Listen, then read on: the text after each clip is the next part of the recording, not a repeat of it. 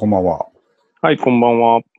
夜中のストーリーズ、今日は、えー7月5日日曜日、えーはい今日が第99回になります。おー、思えば、 99。えー思えば遠くまで来たもんだということでです ね。えーそう。とりあえず、えーっと、古着古本、ブックオフ、グランジオ棚、新中野を軸にお送りしている街のホット、えーラジオステーション、夜中のストーリーズです。はい。で、99回ですからね。うん、今日はまあ生中継じゃなくて普通にやるんですけども、そうですね。うん、前回はね、一応、あの、YouTube そうですねと。してライブで、あれなんか反響というか、反響、あ、えっとですね、あれはね、はい特にないですね。いいですね。あええの、安定感があっ別にうんて。全然、全然大丈夫。全然大丈夫ですよ。これ別にノーダメージでもありますしね、我々そうはですね。僕らもテストしただけですんで。はいはい。はい。まあ、あの、100回をね、えっと、今日ちょっとまた後半で話そうと思うんですけど、うん、うん、生放送はとりあえずやろうと思いますけど、はい。えっ、と、まあ、その時にね、あの、ぜひ、時間のある方は、あ、だからちょっと、あらかじめやっぱ日にちはフィックスしとかなきゃいけないから、まあそうですね。ね。思ってるんですけどね、まあ、この後ちょっと日程調整するとしてですね、はいそうすると、まあ、多少なり、この間いきなりでしたから、あれなんで、まあまあ確かにね。はい、あの楽しみに聞いてくれる人もいるかなと思いながらはい。やろうと思いますけどね。うん。はい。まあだけれでどもあ、の、い実験自体は成功大という成ことで功ねですね。全くうんちゃ何んとも問題なかったんで。聞こえたし、うんはい。よかったよかった。そうですね。あの YouTube の方の視聴数もですね、順調に34ぐらいになってました。一クラス分ぐらいです ね。そうですね。卓 球。うんまあ、一人が何回か見たら多分カウントされちゃうのかもしれないですけどああ、なはるほど。い。まあ、そんなはい感じでしたんで、えーっと、100回はね、あの、また生放送しますよという話ですが、はいまあ、今日はいつもと変わらず99回をやっていくんですけども、はい。えーっと、ちょっとトピックをお送りしたもののライトな話題からいくとですね、はい。えーっと、先にこれ、ちょっと忘れないうちに携帯を落とすおじさんっていう話をしておきたいんですけ ど、何、何があったんですかこれ僕じゃないんですけど、えっ、おと、家族でですね、この間、先々週に、あ、先週かなえっ、と、荻窪にちょっと用事があって行って、はいはい。で、まあ、その用事の途中に僕はブックオフ行ったりしてたんですけども、おーそれは、えっ、と、後でまた、あのー夏の古着祭りのとこで話すとしてですね、はいはいはえっ、と、帰りの電車、い。地下鉄ですね。えー丸の内線丸のと内荻線窪から、そうですね、新中野まで、えっ、と、3駅ぐらいなんですけども、う4駅かな。で、うん。うん。あのーもう遅くはないですね。夜9時ぐらいで、えーとうん乗って、まあ、当然あっちからこっちに来るのの土曜日なんかガラガラなんですけども、まあそうですよね。うん。はい。で、えっ、と、一人酔っ払ったおじさんがですね、おーえーっと、ガラガラなのに窓際に立ってたんですね。扉際に立ってて、で、完全に寝てたんですよ。なるほど。立ち寝。立ち寝をしてるんですね。うん。で、えっと、なんで座らないのかなって奥さんと話したんですけど、まあうんきっと多分座ると寝過ごしちゃうのがうん。怖くて立ってるんじゃない頑張ってたってよ。奥さん言ってたんですけど、いや、でももう完全に寝てるよ、あれ、つ って。 目的果たしてねえなって思いながら、うん。うん。あのすごい視界に入るんで気になって見てたんですけど、そしたらね、そのおじさんが、その立ったまま片手に携帯持っててですね、ああ、なるほど。あなんか危ないなと思ってたんですけど、案の定、うん。一駅ぐらい行ったとこでガダンと音がして、あ床に落としちゃったんですね。あ、なるほど。で、僕らの周りに、あの、一両全体で見ても5、6人しか人いなくて、うん。でうちは家族3人と、あと遠くの方に2人、1人ぐらいポツポツいたんですけども、はいはい。そのおっさんがそのちょうど中間ぐらいにいるんですけど、うん。あの落としたのに全く気づいてないんですよ。ああ、もう寝ちゃってるからね。そう。うん。ほんで、これは助けなきゃいけないのだかなと思ってですね、うん。奥さんにこれ拾ってあげた方がいいかなって一応聞いたらですね、うん。うんやってあげた方がいいんじゃないっていう話になって、まあまあね。うん。周りの人誰も動かないから、まあ、と思ってうん僕が動いてですね、うん。で、携帯拾って、うん。おじさんに、あの、肩ポンポンと叩いて、うんうんうんうん。さん落ちてますよ、落ちましたよって言って渡してあげたら、あのーはいはいいおっさんだったんで、うん。パーって目覚まして、あああ、すいませんとか言って受け取ってくれたんですよあ、ね。なるほど。うん。で、まあ、よかったよかったと思って席戻って、うん。しばらくしたらまた寝出したんですよね。ああ、お酒いっぱい飲んじゃったんですね。そう。寝出すのはいいんですけど、携帯をですね、ポケットに入れないんですよ。ああ、なるほまた手に持ったまま、 で、だらーんとして、また寝始めたんですね。ど。危ないですね。危ないですよ。で、僕、あの家まで、新中野まであと2駅ぐらいだったんですけど、うん。うん。これ絶対2駅耐えれねえぞって僕思ったんですね。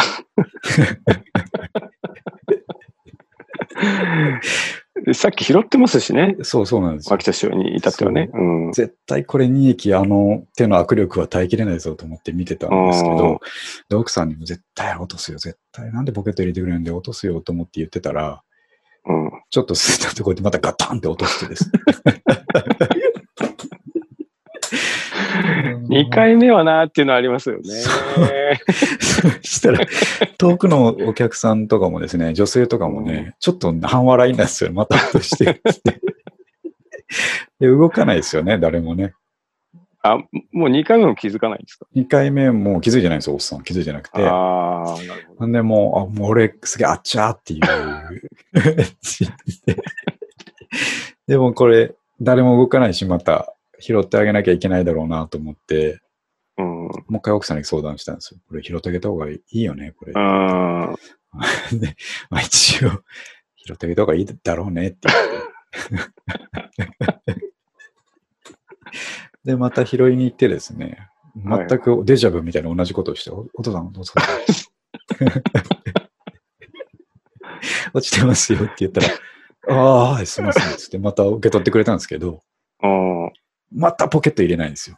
あ、もうね、うん、もう入れてほしいですね。そう、まあ、そこをね、ポケット入れろとも言えないから、まあ一応渡して、う。うん。席帰って、あとちょっとうでん新中野だったんで、うん。僕もう絶対拾いたくないと思ったから、そうですよね。新中野まで耐えてくれってずっと願ってたんですよね、うん。おじさん。そしたらちゃんとそこまでは耐えてて、ああ。で僕らは新中野で降りたんですけど、おっさんはまだ乗ってたんですけど、なるほど絶対あれね、新宿までの間にあと2回ぐらい落としてたと思うんですけど、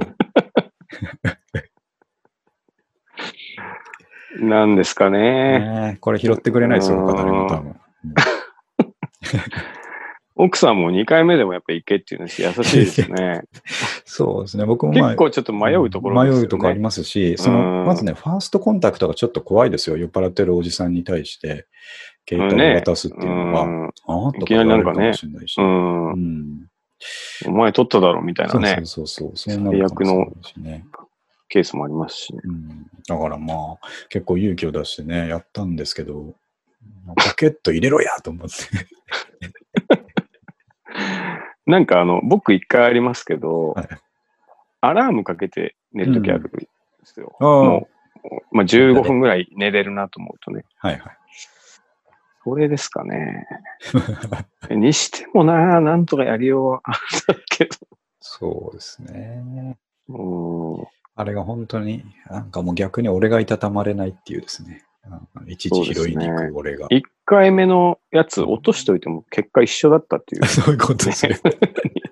だいぶん引っ張って、新中の手前で渡してあげたぐらいがちょうどよかったっていうねなんか感ね。じかもしれなまあでもちょっと最近ね、あの、い。うんコロナ、もう少し、ちょっと、まあまたそうね若干来ちゃいましたけど、はいはい少し緩和されて、自ね粛、ムード開けて飲みすぎちゃったんですかね。そういう人もまあ増えてくると思うんですけどう、ん。うんあの落としてひ、落とすことはしょうがないんで、1回目はね、うん。拾ってもらったらポケットに入れてくださいという ことを、ちょっとこの電波越しに伝えておきたいなと思います。二度目はね、ない二度ぞ目はと。ないぞと。うん。普通はないぞと。二度目は普通ないです ね。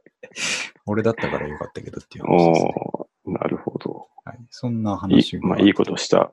そうですね。まあ、常々そういうこ時には席を立てる人間でいたいというふうにそう思っでてすよねますんでね。うん。はいいいことはできたんで、満足なんですけどね。あと、まあ、そうのんコロナがどうっていう話で言うと、あのーまあ、ちょっと関係あるとは言えばあるんですけど、都知事選が今日あったじゃないですか。ああね、うん。平野君行きました僕はもう行ってきたんですけど。僕は、あの、期日前投票をちょっと参加してですね。はい。今日は、今日はなんかあの、妻がまだだったので、はい。妻の付き添いで行ったんで選すけ挙ど会場には行ったんですけど、 行け、行僕けたんです自身は終わってたっていう、ね。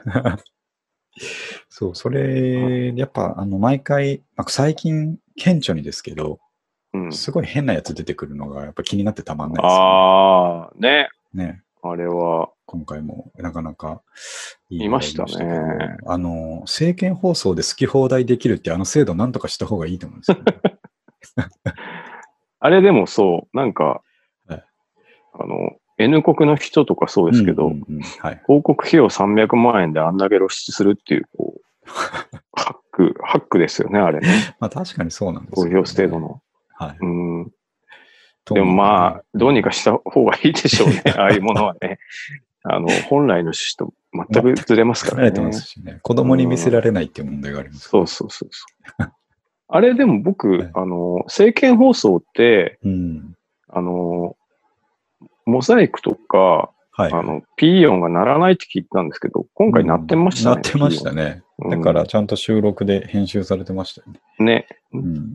なんかあそこだけはな、なんかすべての放送コードが引っかかんないって聞いたことあった。はいはい はい。そんなことはなかったそ。れこそまあそこは救いでした ね、本当に。ね、 うん、そうですね。お子さん見てたらちょっと、ね、しかねないですからね。そうですね。ていうかまあ、す前回は、 ね、思いっきりみんな真似しちゃったっていう、あの、ぶっこ、ぶっ壊すですか。NHK をぶっ壊ああ、す。真似しちゃったっていうのがあったんですけどね。はいああちょっとそれも、有識問題だなと思いながら、面白く眺めてはいましたけどね。まあまあまあ。確かにね。そう。まあ、そんな時事問題を挟みつつですけども、えっ、と、はい今日ちょっとメインで話したいのは、読書コーナーのですね、えーはいと働き方1.9、君も好きなことだけで生きていけるひろしさんまあ、ですね。これ、あの、まあ前、うん前からすごい気になってて、うえっん。と、もう出てから2年ぐらい経つ本なんですけども、はいはえいっはい。と、まあ、ひろしさん自体好きですし、うあとあん。のね、えーキャンプ YouTuber で、えーうん。ぐっと盛り上がってきたところとかのですね、うん。はい話が書いてある本なんですけど、はい。あのざっと趣旨を言うとですね、えーとうんまず4つの章に分かれてて、えーうん第1章目は何でも屋をやめましょうっていう話ですね。ああ、えーなるほど。ともうジェンゼネラリストよりもスペシャリストの時代だっていう話で、うん。で、あの、自分もそのキャンプが好きだったから、最初はただ、えーその仲間内でですね、うん。えーその日行ったソロキャンプの動画を上げて楽しもうっていうふうにやってたもの、うん。うん。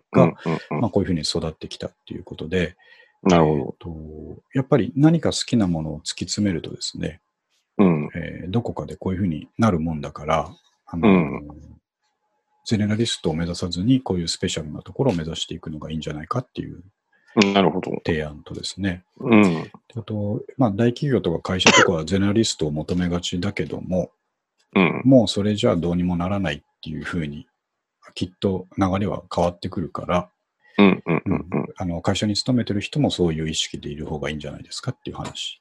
なるほど。うんおー意外にちゃんとした内容ですそうですよね。ね意外にというちか。ゃんうとん。ちゃんとビジネス書なんですよ、これ。ほうほうほうう。んあの会社で働く人で、えー当てはめるとみたいなことが書いてあってですうね。ん。うん。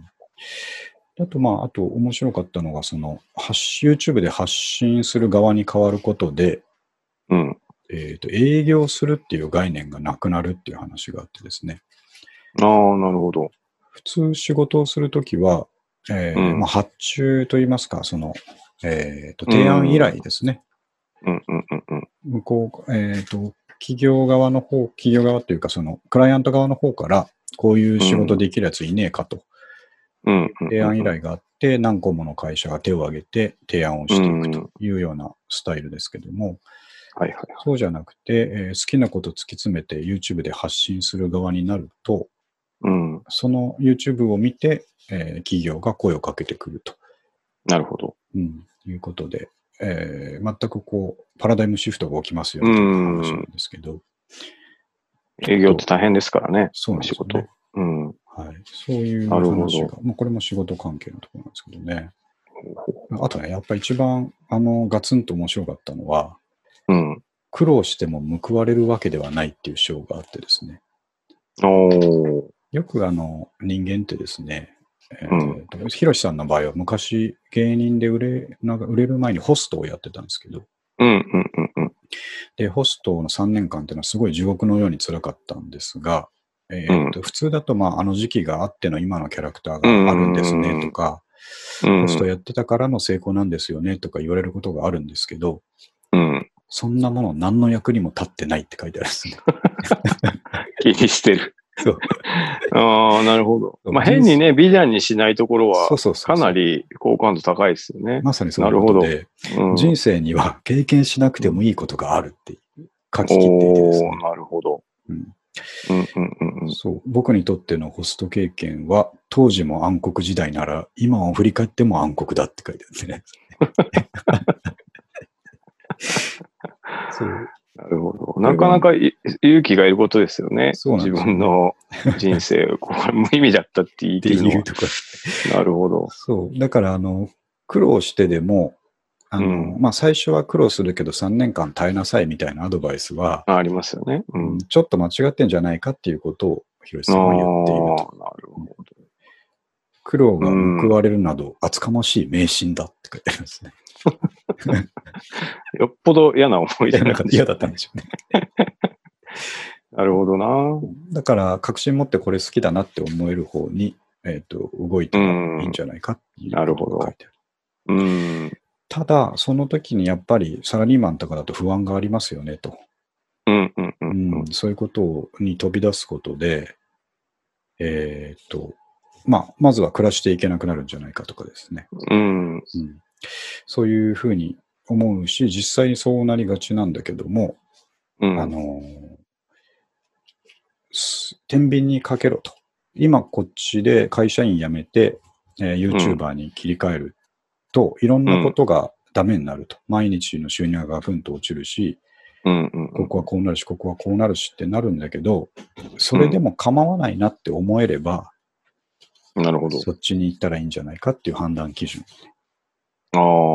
うん逆に言うと、めっちゃいいタイミングっていうのはまあ来ないそうそうそうそうかです。ら、うんまあある程度そういう考え方をして、決断したらいいんじゃないかと。そういうことですね。うん。うんなるほど。あとはやっぱり好きなことを突き詰めるっていうところで、あのー好きなことが見つからないのは何もやってこなかったからだっていう章があってですね。うん。うん、あのー思いついても、うんまあ、ちょっと大変だしなとか、うん。えーあれやるのに時間かかるしなとか思うったん時点でい、きなり気が引けてしまうので、うん。もうとりあえず始めればいいんじゃないと。ああ、なるほど。いいこと言いますよね。ねなるほど。で、たくさん種まいといて、うんえっ、と、ちょっといけるかなって思うものとそうじゃないなっていうのがあるから、うん。早めにそっちは切り捨て ていけるかなっていうなるほど。ね、乗り換えて育てていくといいんじゃないかとかですね。おーあ意外にしっかりした内容なんですね。そうなんですよ。うん。でそういう伸びるものって大体幼い頃ワクワクした思い出からうん。うん見つかることが多いから、うん。その辺をこう思い出してみたらどうだって、あの、ひろしさんにとってはそれがキャンプだったんですね。なるほど。ちっちゃいう頃ん、親に連れてってもらって以来、キャンプがすごい楽しうかんっうたんと。うんうん。なるほど。そう、ざっとちょっと話したんですけど、まあ、そんなこんなでですね、ううん。ん、あのー、僕は好きなことしてやりたいっていうふうにですね、うん。生きていきたいと思ってるんですけど、うん。まあ、あのそんなすぐにはうまくいかんだろうと思ってるので、その、まさにそうやってる人たちにすごい憧れがあるんですよね。なるほど、なるほうど。んだからひろしさんの本とかすごく読んでみたいなとうん。は思ってて、うんいはいはい。やっぱ面白かったですね。なるほど。まあでも、なんか、こう、あれですよね。説得力があるというか、そうですね。あの人、本当もうテレビややめるみたいな宣言してるそうんで、ですすそうよですね。。もうそっちの仕事は基本的にありませんみたいそうなんですよね。な。うん。まあ、そのすごいストレスだったって書いてあって、うん。まあ、芸人の仲間たちみたいにうまく立ち回れなかったので、うん。まあ精神的にも来ちゃって、うん。うん。一回まあ自殺まで考えたって書いてあってですね。ああ、うね。ん、そうそう。でも三上君はどうなんですかねあの、好きなもの仕事にしちゃったじゃないですか。そうですね。僕は結構、そういう感じですね。ね。 毎日めちゃめちゃ楽しいです。 そうですよね。基本的にそこがやっぱりな違うんですよね。まあでも、あの、ななんちゅうか、そうたまたまですかね、僕も。うん。こううん。あそうなんです別よ。にヒでロもさんも書いてあったけど、うんその他人の成功体験っていうのは、はいはい。えーっと、まあ、最後、後で物語にするのと、もう後付けばっかりだと。うーん、なるほど。もうほとんど運とか、たまたまとか、そういうのうのん積み重なりで、その人はできちゃってたことを、ええあたかも再現性があるように語る場合があるけど、うん、そういうもんでもないから、そうですうねん。全部鵜呑みにして羨ましいなって思うのもどうかなみたいな話を書いてあったんですけどね。あとなんか、なんていうんですかね。こう、ベータですけど、他人の芝は青く見えるっていうか、はいはいはい。ななんていうんだか、ね、 うんうん羨ましいなって思う人、やっぱうんいて、それは別に何の仕事してるとかもうん逆に関係なかったりもするかなっていう。そうですよね。うん。そうだなんていうか、そうですね。だからなんかそヒのロシは、あの、はいはい。さあ、どうぞ。ではいいですよ、いいですよどうぞ。なんか、あの、ヒゲ男爵の人とかもそうですけど、うん一定数そういう暗い自分を、うん。うん。まあ、肯定していこうっていうはいはい。お笑い芸人の人、うん。一定数最近いるじゃないですか。はいはあれ、ちょっとなんかいいですよね。い。いいんですあよ。親近感湧くっていうか。そうですね。そうそうそまあ、グランジに近いものもちょっとある感じでう。すねえ、なんか、そうそうそうそう、うん俺なんて。あ、そう、グランジだら。からじゃないですかね。うん、やっぱそこが俺なんか精神でやっぱやってるから。うん、根っこがね、やっぱりえ近いものがあるのかなと思ったりね。ー、ね。そうヒゲ男爵の人も引きこもってみたいな。うんあと最近はあの、グランジ枠だと、ジャンポケの人が来てまはいす、ね。はい。そうだはいそうだ。えっと、斎藤グさラんンジ。枠で、斎藤さん、はい。うん、そうですね。あの、ああいう枠がちょっうんとずつ広がってくるといいですよね。ね、あの人なんかん壮絶ないじめ体験があってってやつですよね。そう見えないところもうんちょっといいですしね。うん。で、なんか、ね、えっと、今、悩んでる子たちをちょっとでも笑わせらればみたいなモチベーションだって書いてあったんで、ねすごいなんか見方変わりましたよね。うんねなんか、いいですよね、ああい。いいうなと思って。はいそうさっきの山上君がなんか毎日楽しいっつったところはね、僕は引っかかるんですけど、引っかかるっていうか、すごい、うんそそういう世界がやっぱあるんだなと思うんですよね。ああのあ、サラリーマンは、やっぱり、いや、そういう人もいると思うんですけどね。仕事毎日楽しくてっていう人もいると思うんですけど、やっぱり、どっちかというと割合的には多くは、うん。うん、あの、好きでやってはいないというかですね。まあまあ確かうん、毎日楽しいっていう状態にはなってないと思うんですよね。だから、それこそまさにこう、芝が青く見える状態なんですけど、に。ああ。うんまあでも別の悩みっていうか、あの、普通に、なんていうんですか。来年の生活が見えないみたいなことあります から、 別の、そうです別ねの。ストレスはありますよね。うん自分でこう、ハンドリングするがゆえの悩みっていうのが、そうですね。でっかいなでんすよね。うん、うんあの、本当人生の計画がめちゃめちゃ立てづらいなって思 います。なんか、あの、じゅねそうそうで来すよ年ねにはこうなって、こうなって、みたいなのは、まあ読めないくなりましたね。そうそういう、ただまあ、そのさっきの広瀬さんじゃないですけど、うんまあ、そこは別にいいかなと思うと、まあ、うん うん気楽なもんです。そうそうあとでもまあ自分で授業をするっていう経験があったら、ね、一回そっちうまくいかなくても、また、えーうん次の応用が効くことがいっぱいありますからね。そうですけど、あとはなんか、ちょうん、そうですね。なんかまあ、どうなるんでしょうね。なんか どうなのかなって思うときありますけど。そうそうそう。 でもまあ今回のそのコロナのこととかあると、より一層ですね、みんなどうなるかわかんないなっていうまあまあ確か観点にになねっ。ていきますう。よね。うんんそうですね。ね、だったら、うんあの好きなことやってる方が強いかなと思ったりもうしますけどねん。。うんそうですね。この会社員の時みたいな、あの、ストレスは基本的に、はいそうかそうですよね。うんそれみんな言うんだよな、その一人でやってる人たち。そうですね。そうの、んまあ、やらされてる感っていうのは基本的にないんで、なんか、うん一番感覚近いのはもう、バンドの業務をずっとやってる感じに近いです。あーライヤー作ったりまあやりたいからやるんで。やりたい。いからっていうことですよね。ただ、なんか、そうそうそう。うんそういう感じ、気分的には。いや、いいですね。まあちょっと、そうですね。まあそのね、置かれてる環境もあるんで、いろいろですけどねなんか僕もちょっとね、うんにじり寄っていこうと思ってますからね。ちょっとずつでも、そはのいシフトしてますよね。そうですね。聞いてるとね。少しずつ。うんまあ、そうですね。ちゃんと、もう家族も、家族というか子供もいるんでね、ちゃんとこうう、ん。何か軸足を残しつつやらないと危ないっていうところもありますよね。はいそこは僕と違うところではあります。そうですね。やっぱりね、一人の人間ですからね、うんう。ん、好き勝手できないなっていうところありますよね。うんうそう、ただまあ、そのひろしさんのこの本を読んでてですね、あやっぱ好きなことを突き詰めなきゃダメだなと思って、うん最近特にですけど、あの、はいはいやっぱり俺、あの、古着を見に行くの好きだなっていうのはあってです ね。最近も、 最近行き過ぎてないですか大丈夫ですか あの、行き過ぎてますけど、あの、コスト的には大して出てないので、まあまうん大丈夫なんですけどね。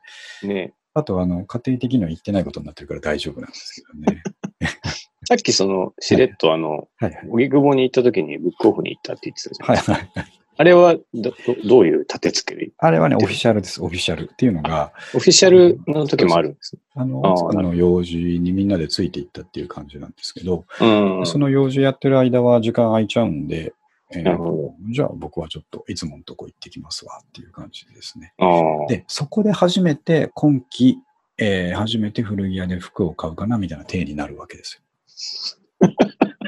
前回ありましたけど、あれはなしになってるそうそうあれは三上君にもらったことになってるので、えあのなるほまどあちょっとこの、まあ、シーズンに1回ぐらいは古着屋行っとかないとね、みたいなテンション。えうん。買ってかないといけないなっていうテンションで、えっと、行ってきたんで、まあまあ、まあなるほ確どかにそうだね、みたいな感じで、うん。全くオフィシャルなんですけども。あ、よかったです、それはは。いはい、そうなんでうす。ん。で、それで、まあ、あの、今日ね、古着祭りの2と3があるんですけど、はい。その、いや、その前に、だからそれで、一瞬やっぱり僕も思うわけですよね。あのこんなに頻繁に行ってってもいいのかな、いいのかなというかですね、 あのうん。どうなのかなと思う自分が 半分いたところにこのヒロシさんの本を読んでたらですね、あのうん。とにかく何も考えらずに没頭できるものうん。があること自体が素晴らしいことだみたいな話だったあのあ、で、なるほど。うん。それがいやそう俺にですとよっねてね、今何かなと思ったら、やっぱりうん。あの、まあ、僕ら、まあ、三上君はね、ちゃんと仕事の場では仕事の観点を持たなきゃいけないと思うんですけど、あの、個人に翻った場合は、古着の観点って、一般的な古着の観点じゃないわけじゃないですか。まあ、僕はそうですね。うねん。僕も その、あの、まあ、どれだけ、うんいや、ヴィンテージみたいなものを狙ってるわけではないというか、うん。はうん自分に刺さるものがどれだけ安くかか買えるかみたいなですね。いはいはい。そ取うれいるうかっていうところですそようねで。すね。うん。そこの観点でやってる人って、まあ、たくさんいるでしょうけど、そんなにうんオーバーグラウンドのものではないので、はいはい。ここはこれで楽しいんじゃないかと思うのおーと、あともう一方、やっぱりこのポッドキャストの軸の一つとして古着がありますけど、なるほど。、あの、やっぱりこの間みたいなのが一番楽しいんですよね。あの、買ってきた古着を見せて語るっていうのが 当たる。 なるほど。これはこういうところが良かったんだみたいなですね。ああ。メルカリで売るといくらぐらいなんだろうかとか。そうですね。あれは楽しいですね。そう見てる方も楽しいし。うそうなんん。です。あれをやっぱ軸として、あの大きな軸として構えるべきだろうなと思って、なるほど。そういうことで今回も背中をドンと押されてですね、おー今日のえー今日ちょっと雨降ってたじゃないですか。ちょっとだけ降ってましたね。で、うんえっと、いや、今いけないな、今日はと思ってたんですけど、そんなことを、えーひろしさんの本読みながら考えると、さーっと雨が止んできてですね。ドラマみたいな展開そうです。そうそう、そうなんですよ。うん、あの心の曇りも晴れてきてですね。晴れてきて、そうこそれうは行ってもいいんだと。いいんだと思って。うん、だけどまあ、そのまんま行ってくるっていうわけにはいかないので、今日まあ僕も5分ぐらい考えたわけですよね。えーっと、今日の言い訳はっていうことでですね、えーっと、うん今日は、あの、自転車のですね、うんえー前ブレーキが最近効かなくなってきてるので、うん、ああ、直しに行かい。なきゃいけないなっていう話があったんですけど、うん、それを早く行ってよって言われてたんですが、うん。あんだけ腰が重かったくせに、あ、これだって今日思ってですね、自転車のそうですブレーキ。で、あの、高円寺の図書館の近くに自転車屋があってですね、ああ、なるほでちょうどいましたそこそうなんです、うんそこに何回か直したことあるんですけど、ど。うん、で、えー、と大体自転車やって持っていくとですね、あの順番が混んでたりして、たかがブレーキパッドを変えるだけでも、あのうん順番の関係で1時間待ちですとかね、うん、あります。言われることがあるんですよ。うんで、普段はそれをね、あー長えなと思うんですけど、うん、これだと思ってですね。もう僕ぐらいになると、行く前からもう予防線を張ってですね、なるほこれちょ今から行ってくるけど、大体自転車行くとさ、つってあの1時間ぐらい待たされるんだよね、つって。ど。うん。で、その間、ちょっとまあその辺フラフラしとくわ、図書館とか、つっああ、なるほど。て。はい、んで、ああ、そうだね、つって、僕は向かってですうんね。。で、自転車に預けたところ、で、ちょっとか本当に覚悟してたんですよ。多分1時間ぐらいかかるかなとう思っんて、。預けたら、あのーこれまたね、こういう時に限って、全くお客さんいなくてです で、ね。なんか、いなくて、あの、あ、これブレーキパッドですね。すぐやるんでちょっと待ってください。つって、10分ぐらいで終わっちゃったんですよ。ああ、早く終わってもらってもね。うん、困るんですけど。困るうん。困るんですけど、まあまあ、その、うん待ってる10分の間に僕は奥さんにささっと LINE をしてですね、うんやっぱ1時間ぐらいかかるって、つって。これ将来、まあ、奥さん今全くこの活動に興味ないからいいですけど、将来ちょっと聞かせとってとか言われたら全く聞かせられないですけど、僕もね、それこの間気になったんですよ。はいあの、パブリックなものになってるから、そうです、どこまでいいのかなって。うん、いや、いやまあまあ、で、もの別にね、そんはな。いあのうんちなみに全く興味ないんですよおー全く興味ないのと、あと、まあ、場合によっては僕、毎週ぐらいやってる時あるじゃないですか。はいはい。よく話すことあるね、おじさんなのにって言われるぐらいなの で、全く、あのまあ、それはちょっと僕らも重いところあります、そうね。そようそうくこんな話し込めるなんていうのはありますけど。あじゃあ、興味ないんですね。ないんですよ。大丈夫。聞くこともあんまないか僕もがしれ死ない。ぬ死ぬまで大丈夫だと思いますよ、多分。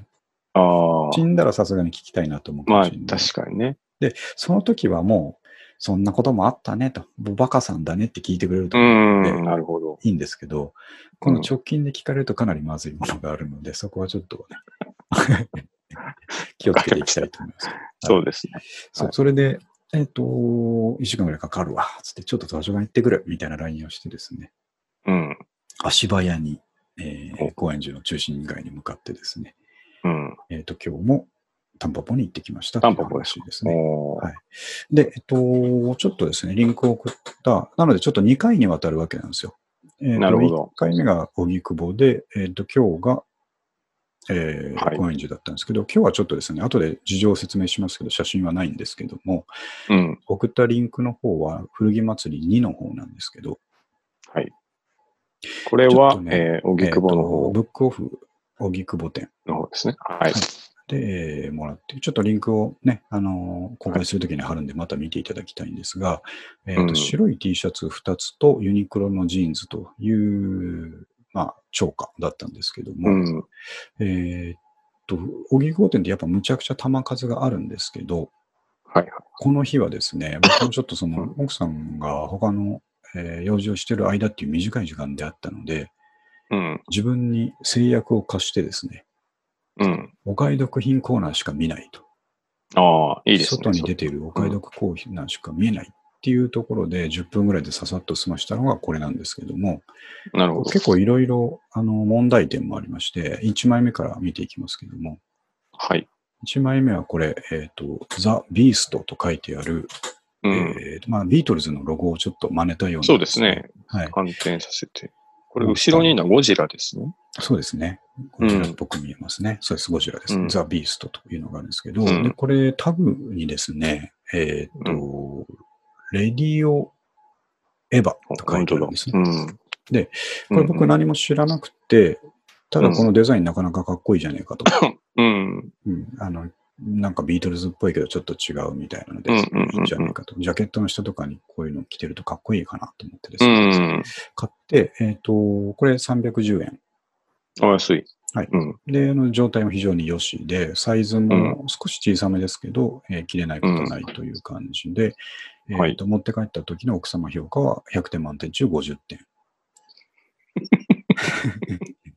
まあ、 良くもなく悪くもないってことだねこ。れあの、奥様評価ってのは毎回つけていきたいと思うんですけど、これがはいいわゆる僕と三上君とかの間では分かりにくいんですけども、この評価がいわゆる一般的な、まあ、そうでしょうね。えー主婦の方とういうんか。ですね、この年代の、えーうん女性が見た場合の評価ですので、これあはー重く受け止めなきゃいけないものなんですよ。 そうそうですね。そうなんですよこう見られてるんですからね。そう、外に着ていくときに、うん。何点の俺は着てるんだってことをちゃんと意識して動かないといけないんですけども、はいで、これ、あの、ロゴにですね、ラジオエヴァと書いてあって、これが何かっていうのを後で調べたところですね、うん。とエヴァンゲリオン関係のグッズああ、なるほど。を出しているブランド。そのエヴァなんですね。そううんなんで、あの、その他にもいろんな服とかグッズとかあって、エヴァ関係のやつが出てるんですけども、はいはなんで、これもまあ、まあ、ちょっとエヴァとかにはですね、モンスターいっぱい出てきますけれども、そういうとこの話。で、えっと、こい。なるのほど。ブランドの結構代表的なパターンらしいんですよ、これが。うーん。ザ・ビーストというロゴがですね。バンドパロディ。まうあ、んビートルズパロディ。そうですね。でこれの T シャツとかパーカーとか、えーうんいろんなグッズがザ・ビーストであるんですけれども、うんうんけ結構やっぱり元値は5000円台とうん。か、まあ、しそうですね。えうーん。したものなんですけどもね。うん。まあ、いい買い物できたかなと、これは思ってるんですけど、まあ、はい自分自身があんまりエヴァンゲリオンをよく知らないっていうところはですね、うん。はいどうしようかなっていうところがありましたけども、はい。ただそれだけで、これはなかなかいいなと思ってるんですけど、いいですね。次、ちょっと待って、これ、あの、どうぞ。東宝のクレジットが入ってませんえっ、と、これ、東宝って書いてあるのかなあと、あ東、書い宝ですてねあります、あります。やっぱゴジラなんんじゃないですかね。そうでしょうね。そこからゴジラ引っ張ってくるために、うん。版権をこうもらったみたそいうなで感じすなんね。だから、、まあ、エヴァティというよりゴジラティうん、そうですね。ということですねうん。です。いいいいですね。う。なんかなかかっこいいなと思ってますね。はい。多分これメルカリに出すとそれなりっていう感じだと思うんですけど。まあ、映画系はやっぱファンがいますからね。ね。うん。で、えっと、次がですね、問題なんですけど、まあまあこれ三上くんが見るとすぐバレちゃうんで、ちょっとまだ置いといてもらってですね。はい。えっ、と、これ白 T シャツに、えー、ちょっとラフなロゴで、えーうんメイク、ヘイスト、スローリーみたいなロゴが書いてあって、うんえースケボーに乗ってる変な亀の絵が書いてあるというですね。あー家が生えてるそううんパッと見ですね、あのはいダニエル・ジョンストン的なでと。すまあね確、かにね。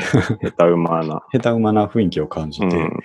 あ、これちょっと、これもさっきと一緒で、あのーうん。パラッとこれが寝るシャツの下とかですね、ジャケットの下にうん。あるとかっこいいんじゃないかと思ってですね。うん。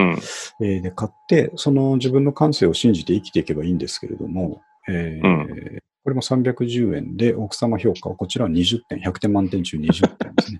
めっちゃ低い。 そんなに低いんですか、これ。この亀何っていうところですね。 まあ、一そ番うのですポイけどントは。何って言われてもね。 なんでしょうね俺もよくわからないけどなって感じなんですけ ど。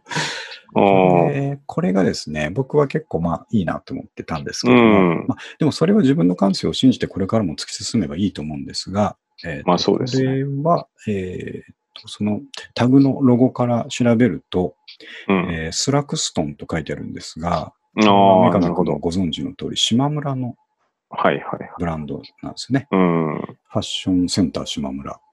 うん。だから元々がおそらくむちゃくちゃ安いですね。えー、な1000る円ほどももしかしたらしないであろう T シャツ。うん。なので、あ、なるほどなと思ってですね。なるほどなってなまるす。ほどなと思 って、奥さんうのん気持ちもわからんでもないと思って。ああ、なるほど。これはどうですかね、ミカ君。これを。え、いいんじゃないですか、突っ別込んに。いで、突っ込んでいくべきですかね、やっぱりね。や、なんか、しれっと着てたらうん。いいいいんじゃないですかね。ね僕は、いいと思いますけそど。うそう。まあでも、三上君評価とこの奥様評価でだいぶ隔たりが出てくるっていうのが、まあまあ、そうですね。うん。あの、でも、逆に言うと、奥様は、その、うんそういうところまで嗅ぎ取るとしたらは、いすごいですね。いや、でもこれやっぱり仕事柄ですね。知ってましたうね、んやっぱり、スラックスああ、う。そうですね。まあ、あの、国内古着やってると、そうですね島。村、ユユニクロ、めちゃめちゃ入ってくるんで、そうなんですよね。あ、そこまで見てって話。 見て、見て、そこは、まあ、そのあー見る、見る前に、まずこの画面を見て、キモいって言われましたけども、キモいって言われキたらモいって言われましたけど、 ああ、ひげ生えてたらですね。かわいいこでれ、すヒゲなかったら、うんどうなるのかと思って、まあ、ちょっと、あれですけどね。ね。まあだまかあら、まあ、三上君がね、あの、大丈夫だっていう、今、現地が取れましたんで、え ー来ていこうかなって思いますけど、全然僕はいいと思いますけどね。はい。まあ、うんちょっとでも、こういうな T るシほャどツって多いですよね、最近ね。あの、そうですね。このラフなんかね。な感じが書いてあるうん感じ。なるほど。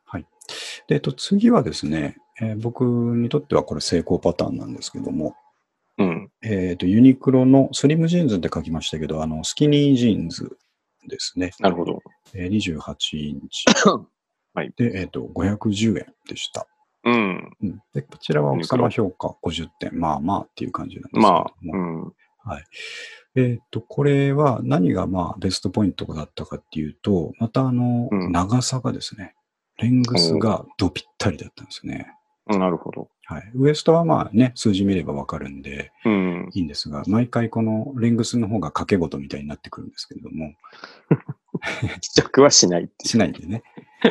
いう。えーうん。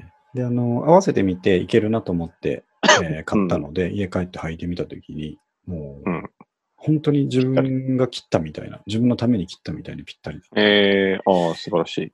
うん、こんなこともありますよっていうことで、うん。はい。で、ちょっと次の写真はその中のタグみたいなとこなろんか、うん。印刷も撮ったんですけど、はいこれってあれですよね、ジーンズファブリックが貝原と書いてあるね、貝原デニムですね。貝原デニムを使っているということで、うんはい。いまあ、物的にもですね、まあ、ユニクロ、ユニクロさすがだなという。やー、すごいですね、ユニクロさんはね、本当にそうねな。んですよね。うん。うあのき履き心地もやっぱり非常にえーソフトでいいと。んうんうんうん。これはいきなり一軍に上がりそうな、えーはい。ジーンズを手に入れたという話です。うん。これが先々中、先々週の古着祭りに、なるほど結。果ですね。はい。で、今日ですね、あの、うん。えーっと、タンポポ行ったんですけど、うん。あの、まず第1個目は前回からあんまり回転してないっていうところが一つとですね、ああ、なるほど。結構見てても同じものが多かったんで、うん。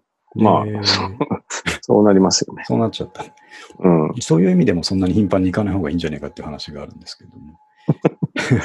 なるほど。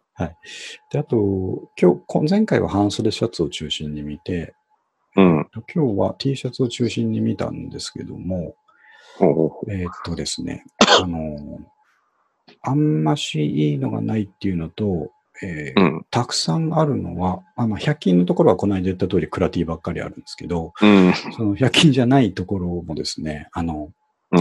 ちょっと軟弱なと言ったら申し訳ないんですけども、えーはいはいっと、例えば、えーっと、どこかな、あの、コムサのあのおアンダーラインというかですね、廉価版のラインのとこありますよね。コムイズサム、イズム。イズムとか。うん。ああいうところが出してる T シャツって、そんなやっぱりパワーないじゃないですか。まあ、そうですね。無難なのも多い。あと、変そうそうに、そう変な飾りついてるとかね。うなんん、かそうそう、そうなんですよ。うんそれとか、あのグローバルワークとか、一家とか、あーああいうちょっとそのショッピングモール入ってる系のですね、うえっん。と、お店の T シャツとかがいっぱいあったので、なるほど。うん、これんじゃないんだよなと思って、まあそうですね。こうんうじゃなくて、やっぱり亀とか、ゴジラとか、違うとか。あニックスと かそういうところなんだよな、欲しいのはニッ。おーそういうことでいっぱい探したんですけど、ちょっはいはいと全くなかった。1個だけ買って、ちょっと写真にできてないんですけども、あの、はいはいまあなんで写真にできてないかっていうと、まだ奥さんがいるから出してないっていうだけの話なんですけどもですね。じゃあ これちっちゃくなったら今。そうですね。なるほど。出して写真あー撮る隙間がなかったっていうことなんですけなるほど。えっと、一個買ったのは、あの、はいこれは、これも、あの、なんていうか、そんなに高くないメーカーだと思うんですけど、あの、ロデオクラウンズですっけああ、ロデオクラウンズ。はいはい。はの、えっと T シャツで、MTB とコラボしたのがあってですね、えー、はい、でちゃんと向こうの、えっとコピーライトとかも取ってて、おー MTB のロゴが入ってるグレーな T シャツがあったんほうですほうね。ほうで、えっと結構表は、あの、例の MTB のロゴ、えーうんがドン白っていう黒のかっこいい感じで書いてて、ああ、いい、これいいねと思ったんですよね。うん。で、ただ背中の方にもしっかりプリントがバーッと書いてあって、えっ、と、まあそこにデカデカとこう、ロデオクラウンズとも書いてあるんですけど、ああ、なるほロど。デオ CS とか書いてあるのかなクラウンズとか書かれたと思うんですけどはいはい。これ、それって三上君僕聞いてても大丈夫なんですっけいや、うんとね、はい一応レディースなんですよね、あロデオクラやっウンぱズそうっなて。んだ。うんちょっとちっちゃいなとた思ってだ、僕は着てましたよ。あのあ、、そうですいね。やで、でかいの多くないですかダポあ、ッそとうしてそうそう。結構切れたんでね。で、なんか、結構ちゃんとアメカジの、うん、うん、うん。なんか、ディティールをや、再現してたりするから、はい。僕は気にせず着てましたけど、ねほうですか、ほうですうか。ん、ただ一応、レディースブランドではあるので、あ、それでか。あのなるほど。今、謎が解けました。その、僕が買ったやつって、えっ、はいはいと、デッドストックというか、タグがついてたんですよ。ああ、なるほもどと。もとのロデオクラウンズのタグがついてて、ああ、新品だ新と。品の、そうですね。うん。で、ただですね、あの、サイズを書いてあるところがちょうど破れてて、ああ、で、えっと、読めない。そうなんですよ。そんで、えっと、胸のサイズとか書いてあるんですけど、うん。そこが、あの男物ではありえないサイズになったんですよね。80何歩から90何歩とかなってて、ええサイズのくせに、あちっちゃめ、どう見ても S サイズなのに、そこがそうな書るいほてある。ど、なるほどあ。そういうことかと思って今気づきましたけど、女性ものだからそうなってるんですね。そうですね。うんなるほど、なるほど。なので、まあ、わかる人にはわかるかもしれないですけどね。でも別にデザインが良ければ、そう我々レディースのシャツだって着てたじゃないですか。もうガンガンいきますよ青ね。春時代はねは。 とにかく細かった。そうそうそう。僕はあの、シマロンのパンツとか入りましたからね、女性。まあ、あとタグ付きだったら、ロデオクラウンズって売れるので、あー売っちゃうのも手ですね。ああ、なるほど、なるほどう。ん。結構いい値段で売れます。いいこと聞きました。やっぱね、あの、あ、僕、やっぱさっきも言いましたけど、この、はい。こういう、ちょっと買っ 買ってきたシリーズっていうとあれですけど、その、YouTube の歌ってみたシリーズみたいな感じでですね、あーちょっと買ってきたシリーズっていうのは、あの、やっぱりこのプロである三上くんにいろいろそういう背景を聞けるっていうところが、あーああ、が面白いところなんでね。まあ、そうですね。あの、僕もそんなに詳しくないですけ ど、一般的なことなら。勉強になりました、今日も。非常にということで、今日はちょっと不発だったんですけど、うんなるほどやっぱりその服を、うんまあ、買ってこれたかこれてないかは置いといて、うん。えーめくってる瞬間がね、やっぱあり私服なわけですんで、あ、わかりますね、それは。はいはい。うん。まあ、レコードも一緒ですね。パタパタパタっとやってパるタ瞬パタってやつって間がね。楽しうい。ん。うんはいはい。週1回行ってて回転がなくても楽しいっていうのがですね。そうですね。まあでも、このラジオで仮に多少でも収益化できるとしたら、うん あの、必要経費。経費ですね、これコね。ンそテうンだツ、そコうンテンツになる ので。なので、まあ、だ。はいはい。そういうもんではありますよね。それ、あれですかね、年100円の収益でも大丈夫ですかね。これちょっと、安子先生に聞いた方がいいのかな。あ、いや、できるんじゃないですか。赤字まあになります 赤字ですけどね。 完璧赤字ですね。うんえー実際こうやって番組作ってれば。そうですよね。うん。うん、そうだそうだ。そっか。そういえば奥さんも説得がしやすいかもしれないですね。これは経費ねなんだっつって。うん。そうなんでちょっとね、もう僕は勢いを、ひろしさんの方も読んでつけてしまいましたんで、あとまあ、うん。我々のこのメインコンテンツはやはり古着古本ブックオフというところそうですね。すので、うん。こここれからもね、掘り下げていこうかと思っていますとはい。いう決意とともに、えーうんお知らせを終わり ます。で、あといはや、いいですね、やっぱいいりねね。いいですよね。やっぱ古着の話で楽しいんですけど、うん。うん。あとはちょっと小ネ タ、もう1時間来るんで、小ネタちょこちょこ言うとですね、えっ、と、メアリー・ルーロードで検索すると1ページ目に出てくるポッドキャストってい うのが、メアリー・ルーロードは、えそんな、あれなんですかね。 そんなあれっていうのもあれですけど、あれっていうか。 そっちが心配になってしまいます。そうですね。僕、うん今、今でもね、やっぱり8位にありますよ。あ、本当ですか。本当です。びすっくりごしいまな。した。ははい。で、あの、上の方に来てるのが何かっていうと、まあ、アマゾンのサイトですよね。ああ、なるほど。で、次が、ちょっと、まあ、昔からあるであろう記事みたいなのがあって、あと楽天、ディスクユニオン、えっ、と、あの、メディアのおととい、あと JP とい。うん。とか、えっ、と、また、ポンポンと商品レビューとか、HMV とか、いわゆるビッグネームがあって、その下に我々つけてますんで ね。夜中のストーリーズ .com って書いてあって、カタカナですかメアリー・ルーロード。そうそうです。メアリー・あーゴールドなるほどさんの娘、お母さんと同じ歌声っていうあの記事を書いた時のやつがですね、 残っていて。で、やっぱなやるっほぱどりね、と思ったんですけど、あの、これ大事だなと思ったのは、あの、普段僕、あの、えーポッドキャストアップロードした後、ホームページ書いてますけども、うんあれって、いわゆる、その、トピックの箇条書きと、うん。あとそれの参考資料の箇条書きはい。ということで、キーワードは散りばめられているものの、うん。えっと Google のアナアルゴリズムでは、それは、えー重要なページとは見なさないわけですよね。そうですね。文章になってないというかですね、記事になってないみたいな。そうで。すね。うんまあ、ゼロでははないでしょうけど。そうそう、ゼロじゃないですかね。薄いポでイしンょトう薄いでねしょうね。なんですけど、こういった形で、この記事はいわゆるその書き起こしブログだったので、えーうん。うん文章になっああ、そうか。なるほど。はい。あやっぱそっちの方がでかいんですねて、。そうですね。あ、これはでもやっぱそうだなっていう実験の、あれにもなりますね。そうなんですね。うんう。んメアリー・ルドードって言ったら、まあ、それなりに、うんビッグネーム、ビッグネームって言ったらあれですけど、バリューあるはずなんですけど、まあ、ちそゃうんでとすこねれを。8位につけるっていうことですね。おポーールポジション狙っていきたいと思ってますん で、あと、あと2記事ぐらい作ったらいっちゃうんじゃないかと思うんですそんなに話題ないんですかね、メアリー・ルードさけど、ないんでしょうね。ん。ないんでしょうないでしょうね。うね。んでもこういうところから、もう自分もそうですけど、なんか調べたときに、えっ、と、こういう見見ず知らずのサイトに行ってですね、うんあれなんかこのサイト面白そうだなっていう引っかかりが一番まあ理想的な、まあそうですね。えー見つけ方だと思うので、うん。そういう意味ではもうちょっとその文字コンテンツ増やさなきゃなっていうのを心を新たにしたという。確かに。ああ、大切な話です。そうか、やっぱ書き起こしは全然違うんですね、全おそら然くね、パやワっーぱがりね。違いますよ、これ。うん。ですね。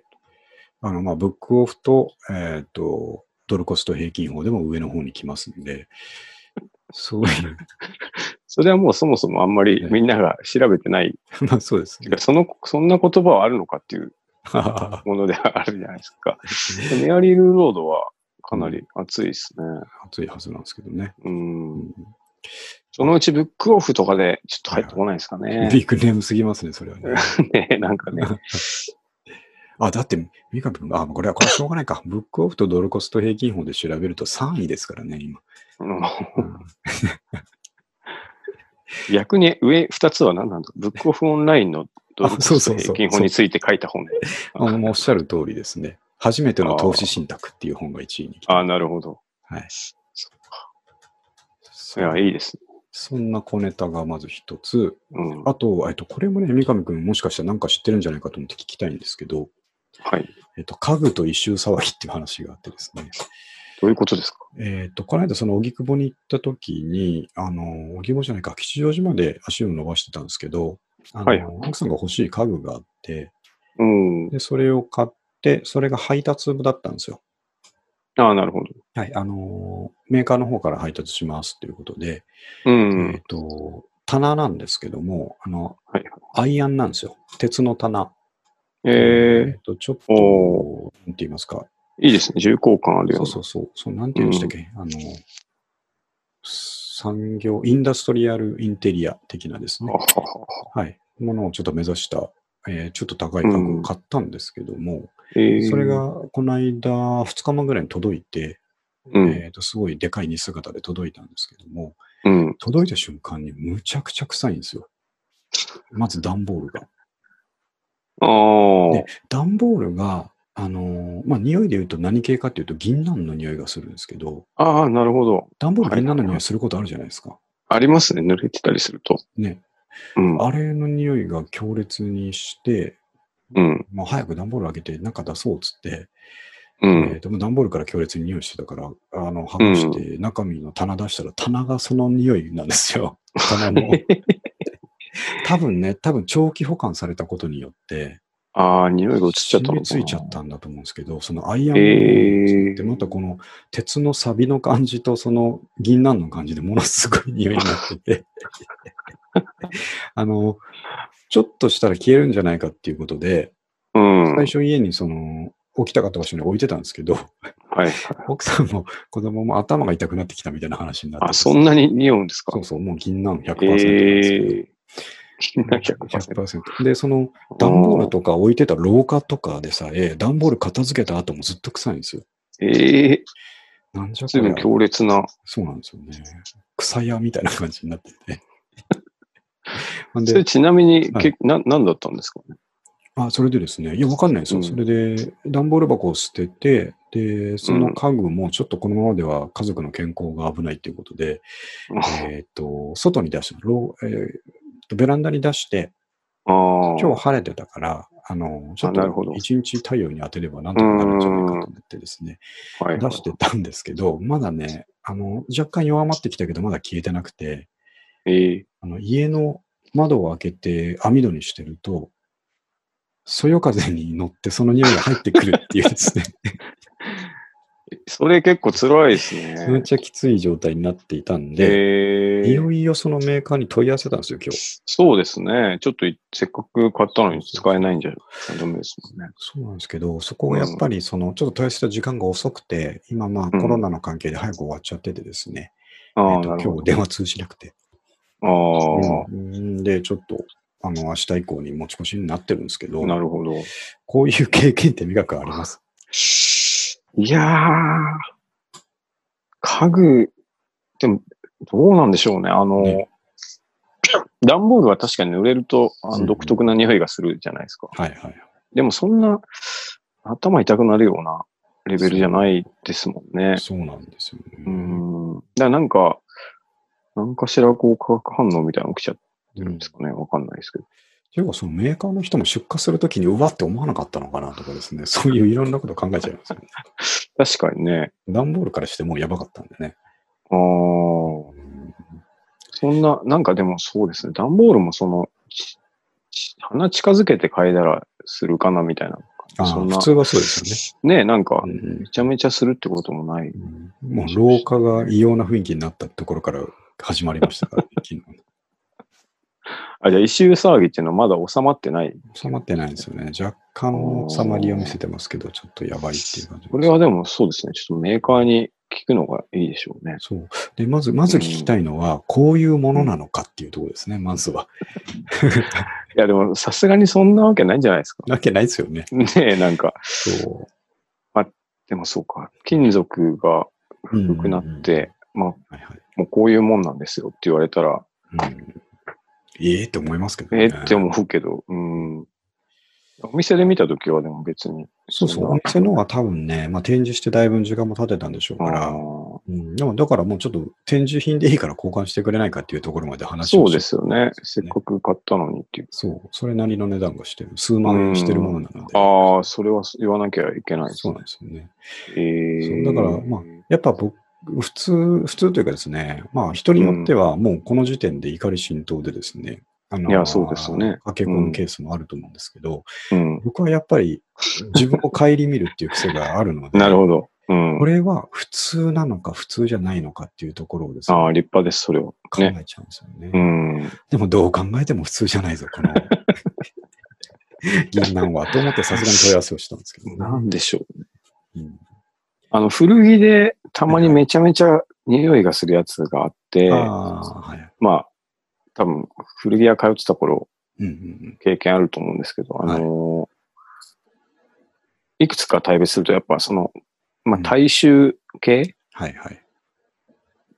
それはもう本当人体の匂いがするんでうすんけど、うんうん、あと意外に多いのが、あの、お香かなんあか、あ、はいはいはい。体臭を消すためにうんうんお香を炊いてて、それがやっぱ確かに頭痛くなるぐうんらういっんうんていうのと、あと、染みつい向ちゃってこるうの、そう、洗剤が、 はいはいはい。やっぱすごい匂いがきついやつ使ってて、うんうんで、あれはなんかもう何回やってもやっぱ落ちなかったりする。うんあーうん。なあんれかで意もわ外に。わざときついの使ってるっていうところもあるんですかね、やっぱりね。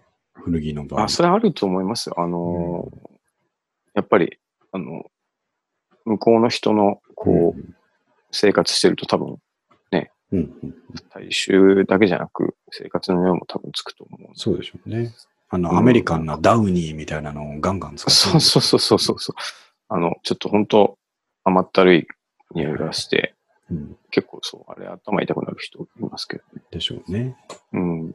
そうですまあでも、家具でもあるんですね。うん、それちょっとね、どうなるかちょっとまた報告しますけど、ああ、そうですね。今のところベランダにいますということ で。棚もまさか買われていきなりベランダ行きだとは思わない思ってないです よね。かわいこそうのです家よのね、収納は俺に任せろ。任せろってで、来た、来た。奥さん任せてくださいって来たの。ねうん君はここだって言われて、えって思ったんですよ、多分ね。ここって、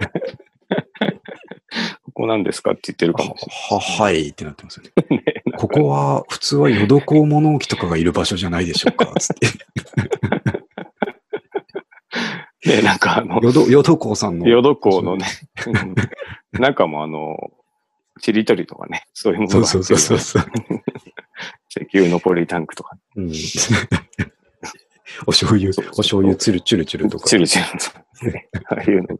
そうですか。そうですね。まあ、それれ災ちょっ難とですけど、ううんん。まあでた報も、告しますネタにもなるっていうこと。そうですね。まあ、そういうとこありますね。これネタになるなって一番に思いましたけど。 強く生きていけますね、それそうですね。うんじゃあ、時間来ましたんで、えっ、と、はい100回目を迎えるにあたりっていうところ、ちょっと考えておくと、えー生放送はしますということで、あと、日にちですね。うえんっ、と、来週はあれなんですけど、18日の土曜日とか、都おー合がいいのはいいんですけど、結構土あ曜日僕って大丈割夫とですよ。出てあ、大丈夫ですか。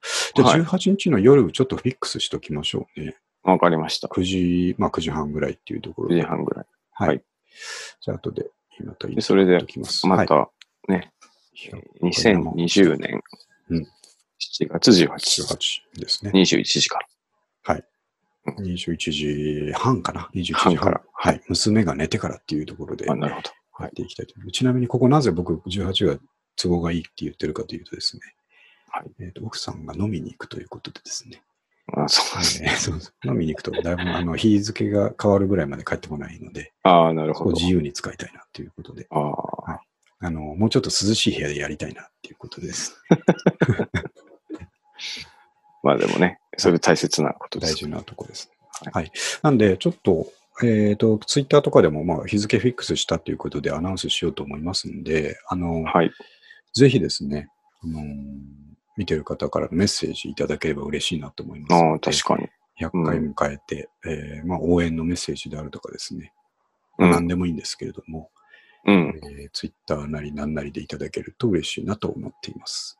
はい。これもちょっとお願いのアナウンスをさせていただこうと思ってそうですね。もう、あとは、あの、なんとなくもう心当たりがあるんで、ダイレクトに声かけてくる。あそうです ね。あの、くれと、メッセージを。